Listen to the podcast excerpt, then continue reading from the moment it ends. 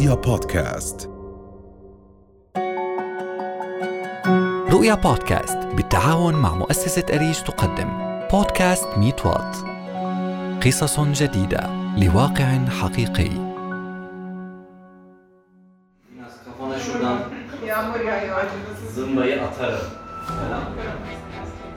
تعد إجادة لغة أجنبية إضافة إلى اللغة الأم؟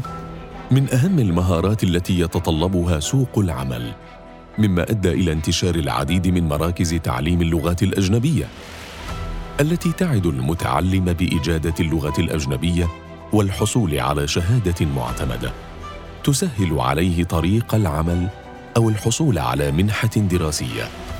مع الأسف يعني من يفتح مركز عادة لا يكون مدرسا عادة يكون تاجرا.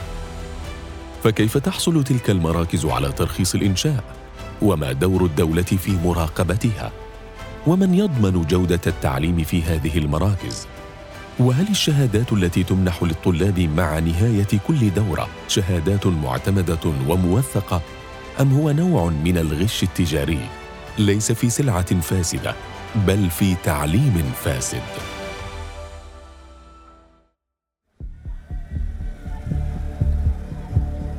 التحقت إيناس بأحد مراكز تعليم اللغات المنتشرة في الأردن تحت تأثير سيل عارم من الإعلانات والخصومات التي تملأ الطرقات فهذا المركز يمنح خصما وذاك يقدم عرضا والكل يجمع على أهمية اغتنام الفرصة والحصول على الشهادة الموثقة المعتمدة فما هي تجربتها مع تلك المراكز؟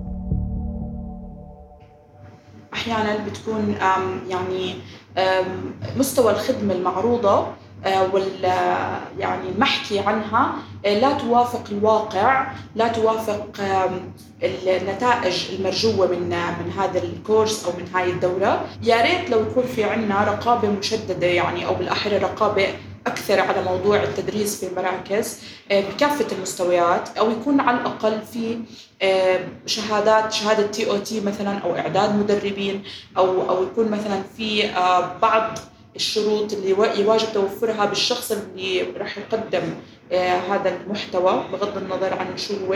لأنه إحنا مثل ما بنشوف هلأ حاليا صار الكل مدرب يعني أي حدا آه، بياخذ course مع- معين خلاص بصير هو مدرب فيه. وهذا إشي يعني ما بيكون في المستوى المطلوب. لم تجد إناس ما وعدت به في الإعلانات ولم تحصل على الخدمة التعليمية المناسبة. فماذا عن تجربة جلال المدفعجي؟ شاب آخر يريد رفع مهاراته. فالتحق بمراكز تعليم اللغات. معظم المراكز هي تشتغل بلغة التجارة ومش بلغة التعليم. بس في بعض المراكز للأسف بتحس حالك إنك أنت رايح عندها بس تضيع وقت على العلم إنها بتكون عاملة دعاية وبروموشن جدا عالي وعلى العلم إنه سعرها ما بكون رخيص. وللأسف إنه هاي المراكز بتكون حاكيت لك إشي بالنشرة حكي لك عن أسعار حكي لك إنه راح تحصل على شهادة معتمدة من وزارة التعليم العالي.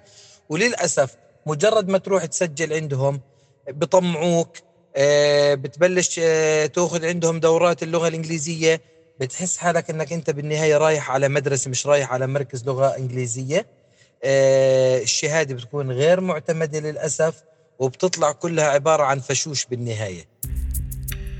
تطابقت الشكوى بين إناس وجلال في الوقوع في شرك الوعود الدعائية البراقة بالحصول على خدمة تعليمية جيدة وشهادة معتمدة لكنهما لم يجدا من ذلك شيئا لأسباب متنوعة. أهمها الكادر البشري الضعيف والمنهج التعليمي غير المناسب. تركنا الطلاب وتوجهنا إلى أحد الكوادر البشرية والذي لديه خبرة كبيرة في تعليم اللغة التركية. السيد محمد أوزدورك لنسأله عن الكادر البشري والمنهج التعليمي ومدى اهتمام تلك المراكز بهذين العنصرين المهمين في العملية التعليمية. تدريس من ضمن قطاع الخدمات فمن يريد أن يشتغل في خدمات ولديه رأس المال يمكن أن يفتح المركز ولكن إذا كان المركز مركز تدريس اللغة يجب أن يكون هناك الكوادر مؤهلة. قادرين على تدريس اللغة أو متمكنين باللغة. وأصحاب المركز أو إدارة المركز لابد أن يكون قادر أو قادرة على تقييمهم. صاحب المركز هو تاجر. والتاجر من طبيعة الأمر يفكر في اكتساب المال. الدرجة الثانية استفادة الطالب. يعني الطالب يستفيد لا يستفيد بالأولوية لا يهمهم. أنا أرى مثلا في بعض الأحيان إعلان للمركز. يقول المركز برنامج دبلوم للغة التركية. ما هو الدبلوم يا أخي؟ ما في شهادة معتمدة في الأردن وأنت تعطي يعني برنامج دبلوم؟ بعدين برنامج دبلوم ستة مستويات. برنامج دبلوم أربع مستويات. ها هنا بروشور من مركز ثقافة تركيا يونس أمرة. كم عدد المستويات؟ عشرة. هذه عشرة تقسيم عالمي معتمد عليه يعني. كيف يكون برنامج دبلوم ستة مستويات؟ لما؟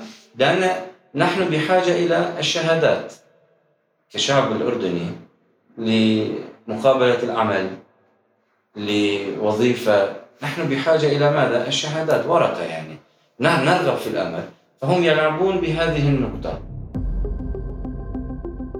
بحسب السيد أوستورك فقد تحولت الرسالة التعليمية النبيلة من أيدي المتخصصين إلى أيدي رجال الأعمال والتجار لينشئوا مشروعات استثمارية هادفة للربح فقط دون مراعاة للمعايير العالمية والمناهج والكوادر القادرة على تعليم اللغات. فوفق إحصائية صادرة عام 2021 عن مركز تنمية المهارات المهنية والتقنية، يوجد بالأردن 300 مركز مصرح لها بتعليم اللغات، يعمل منها 120 مركزاً. فما هي الشروط اللازمة للحصول على ترخيص بفتح مركز لتعليم اللغات؟ توجهنا بسؤالنا إلى السيد قيس السفاسفة رئيس هيئة تنمية المهارات المهنية والتقنية المعنية بمتابعة تلك المراكز.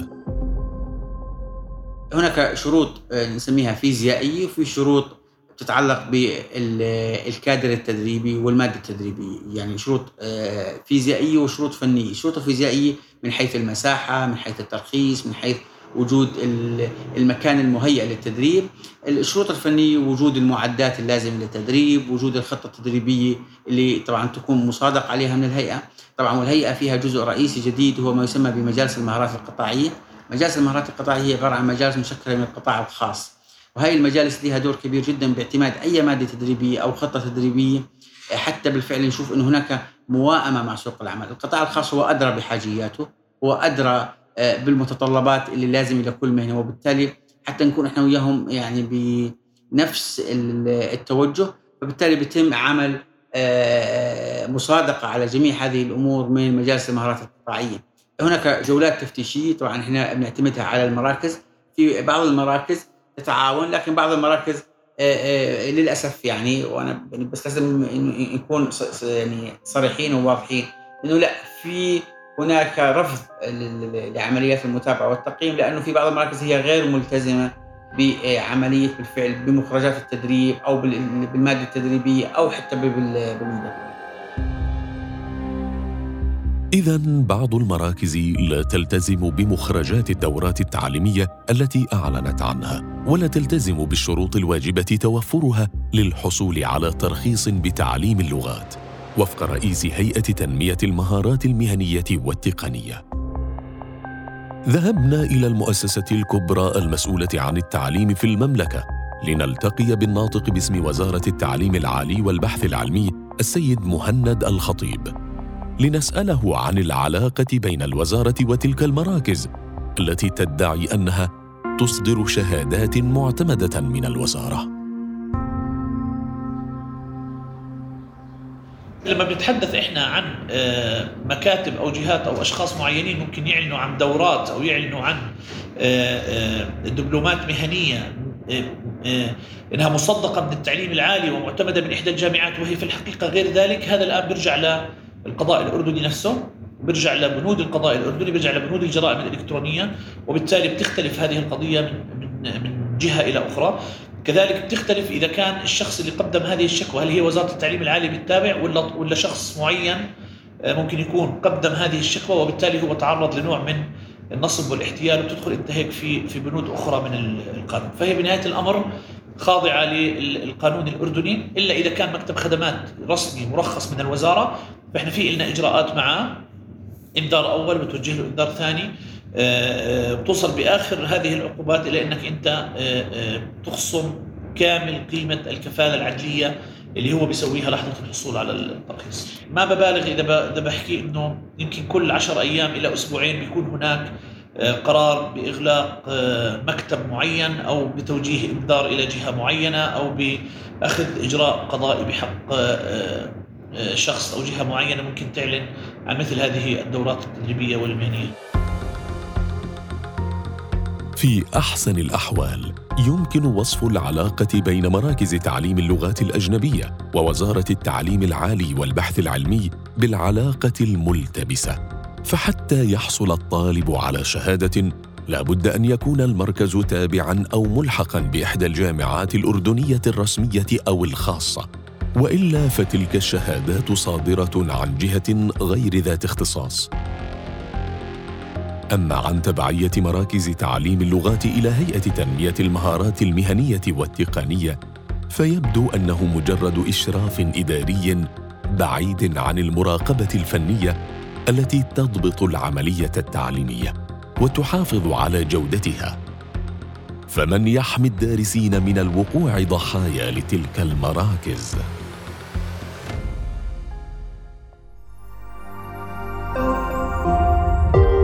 رؤيا بودكاست